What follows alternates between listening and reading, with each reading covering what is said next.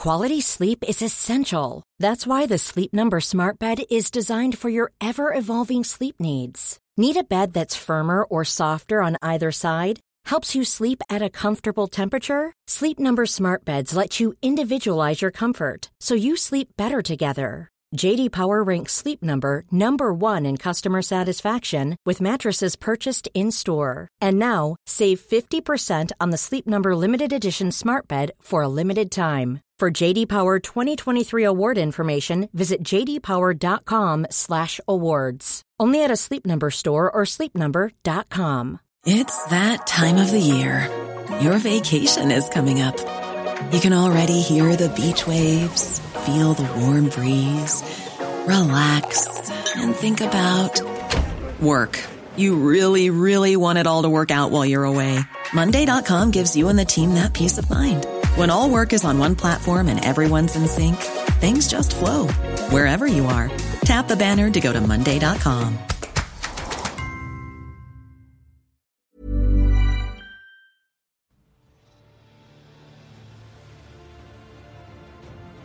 Hugo Lloris, Kieran Trippier, Toby Alderweireld, Jan Vertonghen, Danny Rose, Musa Sissoko, Victor Wanyama, Christian Eriksen, Dele, Son Heung-min, Lucas Moura, Ben Davies, Fernando Llorente, Eric Lamela. Fuck it, Paulo Gazzaniga, Juan Foyth, Eric Dier and Oliver Skipp. Heroes to a man. Welcome listeners to the latest episode of The Extra Inch, or as I'm going to call it, the full-blown erection.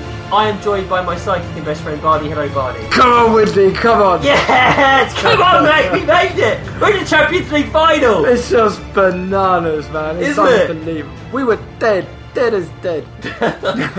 we're not. We're alive, man. We're alive. We were resurrected! Listen, through Fernando Llorente, who came on. Holland, they'd never seen a man like him before. They've never seen someone like him. Honestly, the lanky streak of piss came good. He I would, cannot. he, I, would, I, honest, I couldn't believe what I was watching. he would tear up the Eredivisie. They, he would- honestly, there was moments where he looked like Berbatov. The ball was just doesn't didn't matter if it was just in his kind of atmosphere. He just controlled it and brought it down. He he was superb, and everybody was superb. Even even those that weren't superb, they get a pass. They were superb. They get a pass for what is one of the greatest nights in Tottenham Hotspur's history. I think I don't think that's any exaggeration to say that it was utterly ridiculously incredible. Um, and I think it's conclusive proof that signings are good. Since our most recent signing, Lucas Moura, was the absolute hero of the day. I think we should start though by talking about where we were watching um, the, the, the match, and I'll start because it was slightly less exciting than where you were watching it. So um, I was sat at home alone, um, which I was very happy about. I, I, I felt like this was a game where I didn't want to be in the company of any non-Spurs fans, and if I couldn't watch it with Spurs fans, I wanted to watch it alone. Uh, so I got home from work quite late. I was in a bit of a hurry. I made some dinner. Uh, and I, I sat with a vest on underneath a blanket, sipping on uh, a glass of sherry with ice in it. And I'm not a sherry drinker, but my parents um, donated a bottle which was going to get chucked out of their drinks cabinet. So a very random drink for a very random night. And when the third goal went in, I let out what can only be described as a single pitch shriek, which went on for about 10 seconds. I didn't know how to respond to it. Uh, but Bardi, your your environment was much more exciting. Tell me where you were watching the game. Um, I watched it the the Fighting Cock Social, which which to be honest has had mixed um, mixed results over the the kind of two years it's been running. I think we've only ever won two games, which was the two Dortmund away games actually. But um, it was it was packed. There was there was a there was a a hope and optimism before the game, and obviously their two quick goals kind of hit us. And w- at around about half time, we came to the realization that we're still proud of Tottenham and we love Tottenham, and we, we were hoping more in, like, you know, as being good supporters. Let's hope we can do something here. And then gradually, as the second half went on, that kind of hope just changed into belief, and kind of like how um, how Spurs were playing, that they could they could smell it almost. It we could smell it coming, and that, and as soon as it got to two two, we're like, holy shit! Now from being in an impossible situation, it's there. We're just one goal away, and it was a question of just waiting and hoping that chance came. And if I'm going to be brutally honest, I thought the chance had been a gone, and I thought that was it, and it was going to be an heroic, but ultimately, you know, a failure. But then it just blew up, and I, it was almost I didn't even seem to see it with my whole eyes, like with my looking straight at it. I seemed to catch it out of the corner of my eye, and because the, the, the time was up, it was ninety five minutes had, gone up. And uh, so I was almost turning away, and in the corner of my eye, I just saw Llorente get involved, and then Dele with a lovely flick, and then it was in the back of the net, and it was pandemonium. There was, it was like that scene in Game of Thrones where um, Jon Snow is getting crushed in the Battle of the Bastards, and it's everything is happening. There's there's beer, there's sweat, there's tears, and it was just a big pulsating mass. And yeah, it was unbelievable. I just then I, I started crying. I, I I'm not a crier, but I just lost my shit, and I, I thought I need to speak to someone. So I rang my wife, and I was like, I was couldn't talk to her, and then I saw Alex, and he was in pieces, and it was it.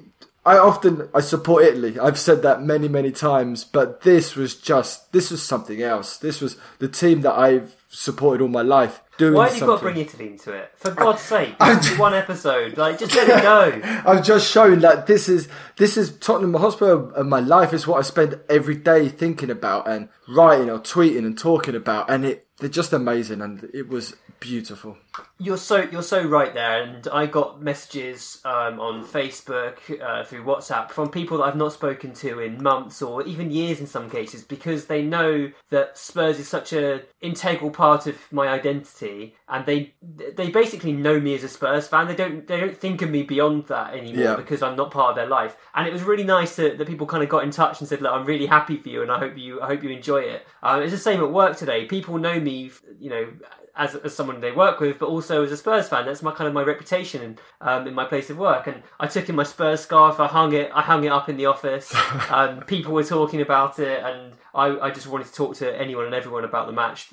Unfortunately, I don't work with many football fans. The the one fan I do work with is an Arsenal fan, and I made sure that that scarf was in his line of sight all day. Um, I just wanted him to, to know what I was, how I was feeling for the whole day, basically. I mean, Tottenham in the, the last two kind of Champions League ties, we've been involved in games which go beyond football and go beyond it. It, it goes beyond sport. It's um, it's pure drama. It's games which have hung. I mean. I mean, the VAR game that was VAR's designed for the for the home audience, and that gave the home audience a whole new kind of element to watching football. And then last night, it, it really was a Hollywood film. You can imagine that being shot in slow motion, Sissoko's big hoof upfield, and then all of a sudden, you know, you see the, the floodlights dropping down, the sweat dripping, dum, dum, dum, bosh. And then you can, you can imagine that being a Hollywood movie.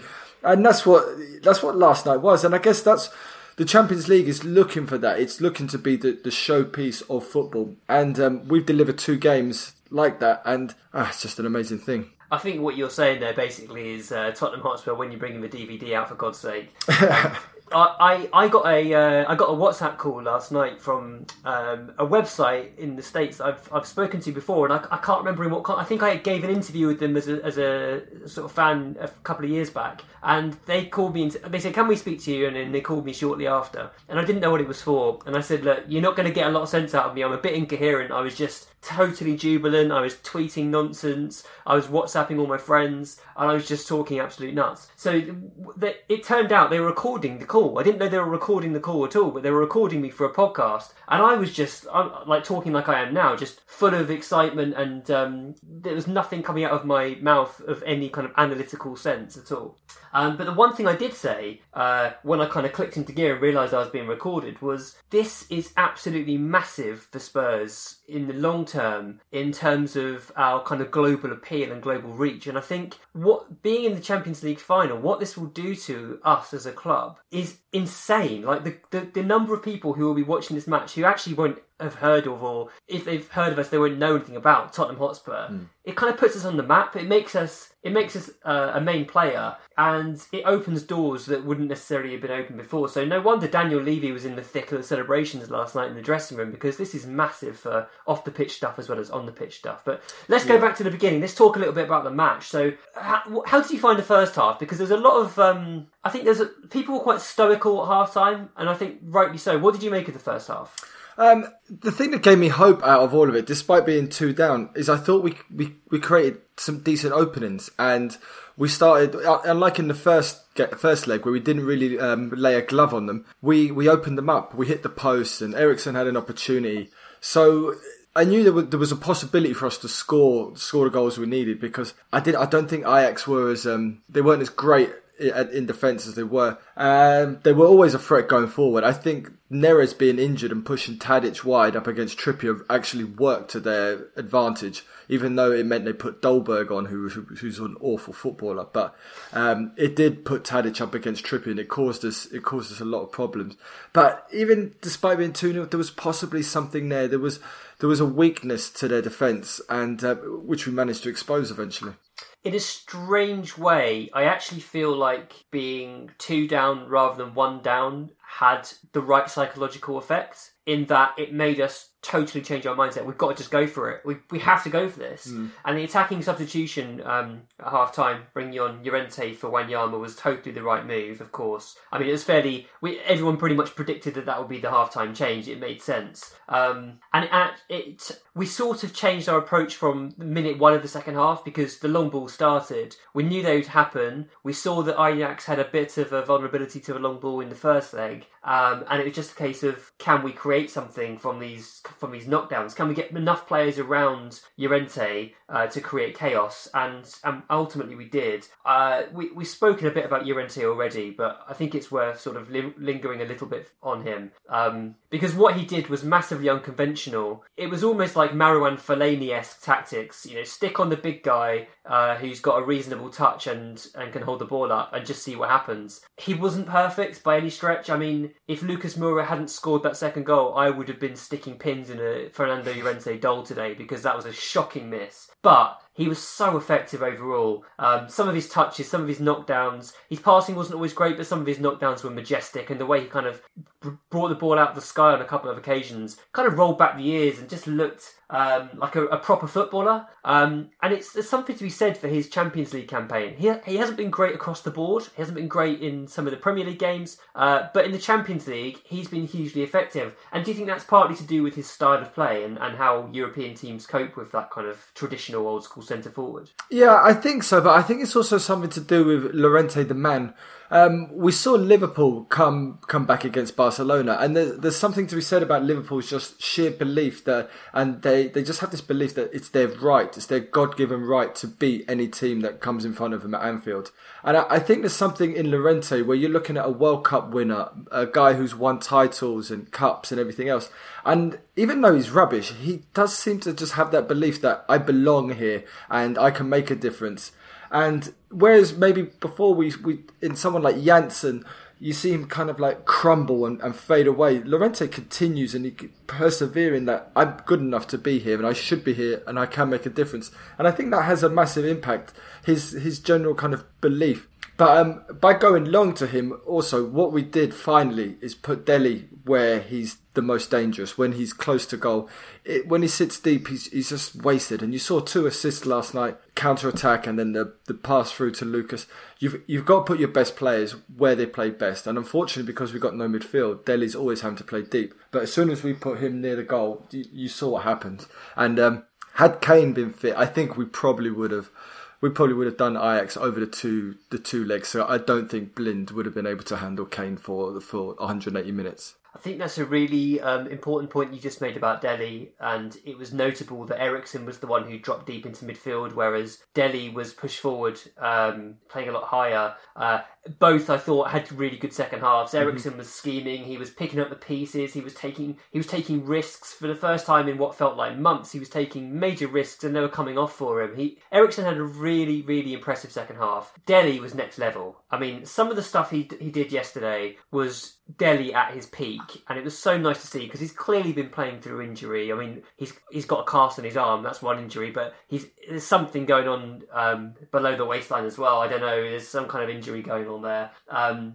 but he was great, and he's so inventive, so clever. He's kind of thinking one step ahead of uh, the the defense, and some of his passing was just a delight I mean, he re- it all clicked. But There, Lucas, there was there, was there was one pass I think Dele did in the first half. Uh, uh, did I imagine it? It was like a kind of a messy pass where he like what he, Messi did against Liverpool, where he just sliced their defence in, in two. But no, I you're quite right. I It can't remember Son. now. Yeah, to Son. Son and Son had to kind of toe poke a shot a little bit early. It was quite di- it was Yeah. quite a difficult chance for him to take on on his right foot, but it was a great ball from Dele to to create that opportunity.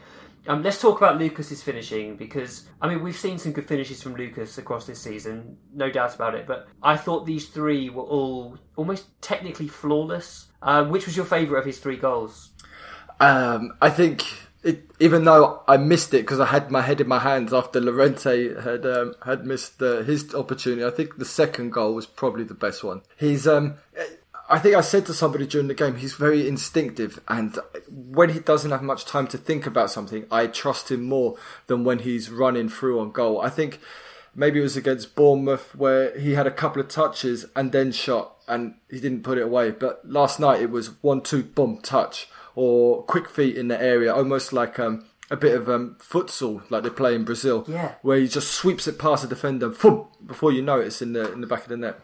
That second goal, the the speed at which his feet moves um, was just exceptional. I, th- I thought that goal was a thing of beauty. He showed not only the desire to get to the ball first, but then each touch he took was absolutely Hmm. inch perfect to create the opportunity for himself, and he finished it magnificently. I mean, it was Uh, it was fast, even in slow motion. That's how quick his feet were. So that's exact. That's spot on. That's absolutely perfectly put. Um, his overall performance was great as well. He he the, the thrust that he added to our team was perfect. I feel like in the first half, um, we had to play very carefully, didn't we? In the first half because we were trying to beat their press constantly, and it led to uh, not everything came off because we were having to play this kind of really careful build up where every pass had to be so precise and nothing could be too rushed. Um, but he was showing some nice touches. What Fernando Llorente adds coming on in the second half is we can skip a lot of that stuff. We can just bypass the press by going long and early. And Lucas, if he can get on the ball when defences aren't set, he can wreak havoc, and he did, and, and it worked out wonderfully. Let's talk a little bit about Toby Alderweireld as well, because I think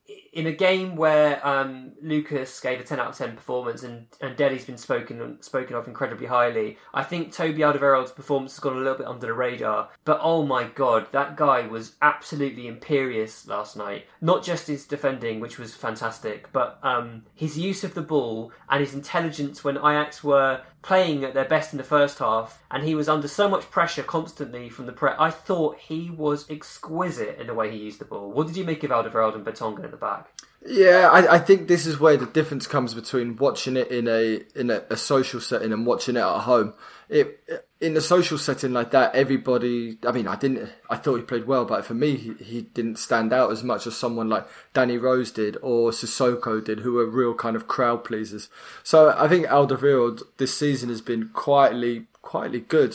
I mean, he's always been good, but I think he's definitely back to his best after he had a bit of a wobble last year. Yeah, and, and you're quite right to pick up Rose as well. He had a really, really good um, performance. He the thing about Rose was he was really aggressive, but it was very controlled aggression, except for the moment where he threw the ball down, which was um, Yeah. which was highly enjoyable, to be quite honest with you. Um, but he, he was so uh, controlled and intelligent in the way he used the ball. There were none of these usual kind of hope for the best crosses, or very few of them. Instead, it was kind of take a touch, come inside, look for a pass, and that's the Rose I really appreciate. And I thought he was excellent. Um, he didn't like getting taken off. Did you see his reaction uh, with Pochettino when he came off? He was he he really wanted to stay on and see it through to the end, and I, I kind of admire him for that as well. Um, and then obviously he stuck it to Ruud Gullit in his post-match which was also highly enjoyable. I mean, it, it probably was the right call in the end. He, he definitely was running out of running out of energy, and Davies, I think he was quite important in, in the winning goal. I think he won a, a, a big 50-50. But yeah, I, th- I mean, I,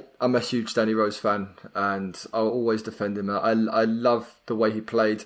His nutmeg in the build up to uh, Lucas's first goal was brilliant, and you know, I, I have a lot of faith in him continuing to improve and get somewhere near back to where he was. And if he does that, we'll have a fantastic fullback and someone a younger um, left-sided fullback can learn from. Many of us have those stubborn pounds that seem impossible to lose, no matter how good we eat or how hard we work out. My solution is PlushCare. PlushCare is a leading telehealth provider with doctors who are there for you day and night to partner with you in your weight loss journey. They can prescribe FDA-approved weight loss medications like Wegovy and Zepbound for those who qualify. Plus, they accept most insurance plans. To get started, visit plushcare.com slash weight loss. That's plushcare.com slash weight loss. Quality sleep is essential. That's why the Sleep Number Smart Bed is designed for your ever evolving sleep needs. Need a bed that's firmer or softer on either side? Helps you sleep at a comfortable temperature? Sleep Number Smart Beds let you individualize your comfort so you sleep better together. JD Power ranks Sleep Number number 1 in customer satisfaction with mattresses purchased in-store. And now, save 50% on the Sleep Number limited edition Smart Bed for a limited time. For JD Power 2023 award information, visit jdpower.com/awards. Only at a Sleep Number store or sleepnumber.com. Hello, everybody. It's Nathan here. Uh, I was out while the boys were recording with some non-football fans, which is really weird because they couldn't really understand why I just had a massive shit-eating grin on my face the whole time and laughing at random. Um, I wanted to just interject a little bit with my own experience. I was also at the Fighting Cock Social with Bardi, uh, which was um, the best footballing experience of my life to date, I reckon. Um, it was absolutely incredible. When Lucas scored the winner, I couldn't breathe. I tried to scream. I opened my mouth and nothing came out. Um, just hugging and embracing strangers for dear life. I um, met up with some school friends who were at the Fighting Cock Social as well, which is amazing. Um, yeah, just an absolutely ridiculous experience if you want to move on to that sort of dry tactical stuff, and I can totally understand if you don't want to. If for you it's just all about the moment and the, and the passion and everything else. Um, but tactically, uh, the thing, the interesting thing for me was is the story of Llorente. Why, why was Llorente so good um, in this second game as opposed to the the first game? Why did play so? Uh, someone on Twitter, uh, Jose Perez, not to be confused with Jesus Perez, obviously, um, mentioned before the first leg that Ajax have had some problems with target men in the past. and Llorente started that first game, and we did try to play long to him, and it sort of bounced off him awkwardly, and we couldn't win the second ball, and he had some bad touches, and I thought, okay, that was a decent idea, but he didn't materialise. Throw that out. Son will be back. Llorente's back on the bench, and he was. Um, but in the second half, he was just absolutely magical. So the question, the big tactical question, and I haven't been back and watched the game yet, but I, will several times. The question is, why did it work? Why why were we able to play long to Llorente in the second game? Um, the two ideas in my head simply are the fact that he was only playing the second half, so that he had that sort of um, he didn't play the weekend beforehand, so he had some rest. He came on fresh when everyone's a bit more tired, and also he knows he only needs um, to get through 45 minutes. Um, maybe penalties as well, but whatever. Um, so he can give more and he can give a you know twice as much towards each effort. Maybe that was the advantage, or maybe it was simply because we we created or we were in a more open game and we played. We really embraced the playing long. Whereas I think in the first game we want to play long, but on our terms. We want to build it and we want to work it, and then we want to play long. And when we do play long, we don't want to float it really high. We, we want to place it and ping it. In this game, we just said, you know, we're the English club. We've got two banks of four, and we're just going to smack it long up high to our big man on a massively stretched out pitch, and maybe that's why it worked. Um, I don't know. Like I said, I'm going to go back and I'm going to watch the game.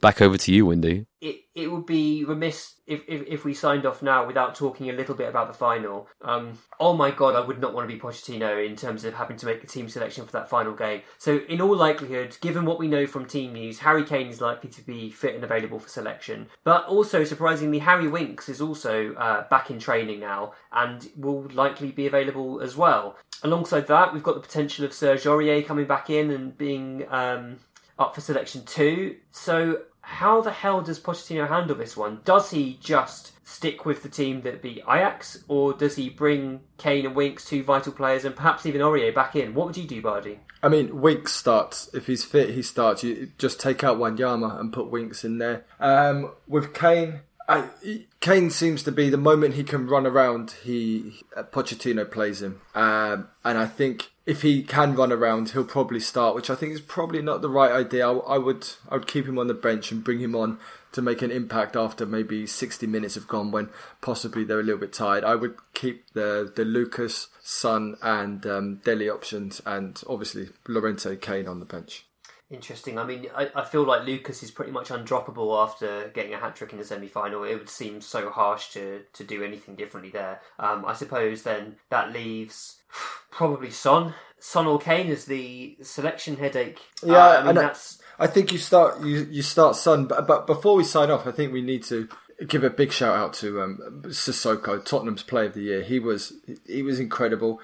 He got booked really early, and that was that was a worry. But he's he he's so he's so smart for a player whose touch and passing is sometimes pretty bad and pretty stupid. He was so smart in the way he played, and he he had a yellow card, but never once were you kind of worried like a Dier. If, if that was Dier, you'd be every time he went for a tackle, you'd be wincing. But um, Sissoko was very calm. He moved to right back. He played everywhere. There was um, I think there was a moment in the second half, maybe with five minutes to go, where he was the one chasing Ziyech that all the way down to the other end and slowing him up. He he was superb, and um, yeah, we you know we really missed him in that first thirty minutes of the the first leg. And I think one thing you you can always say for Sissoko is he's a proper team player. He kind of he, he knows his limitations as you've just pointed out there. Um, but he does his bit and more for the team, and he makes things gel together uh, in a way that I didn't think would be would be feasible for a, for a player like him. So yeah, you're quite right to, to single him out. But Um, not just not just on the pitch. It seems to be off the pitch as well. He's become this kind of like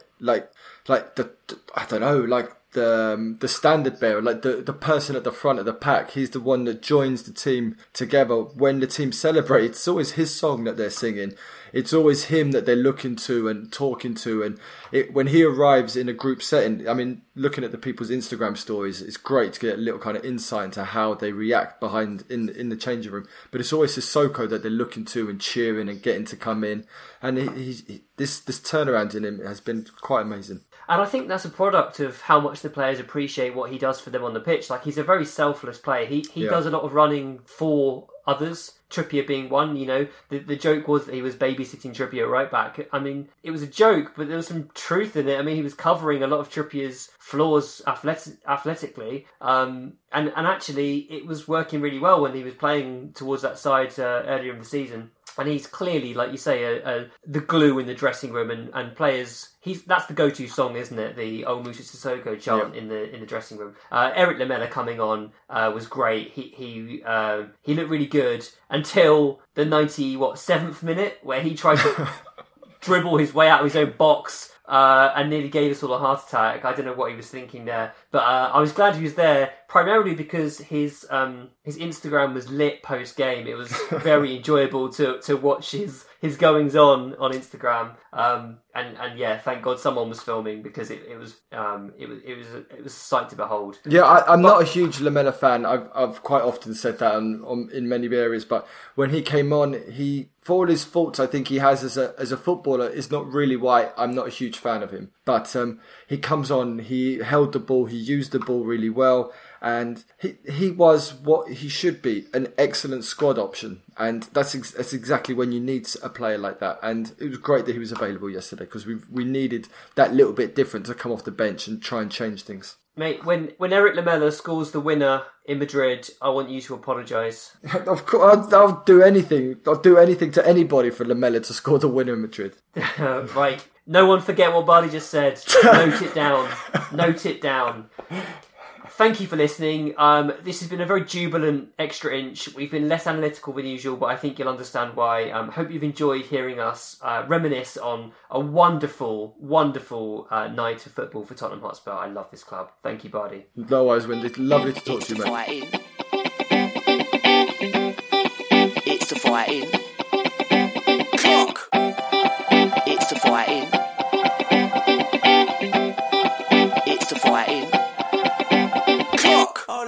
Interesting, mate. Yeah.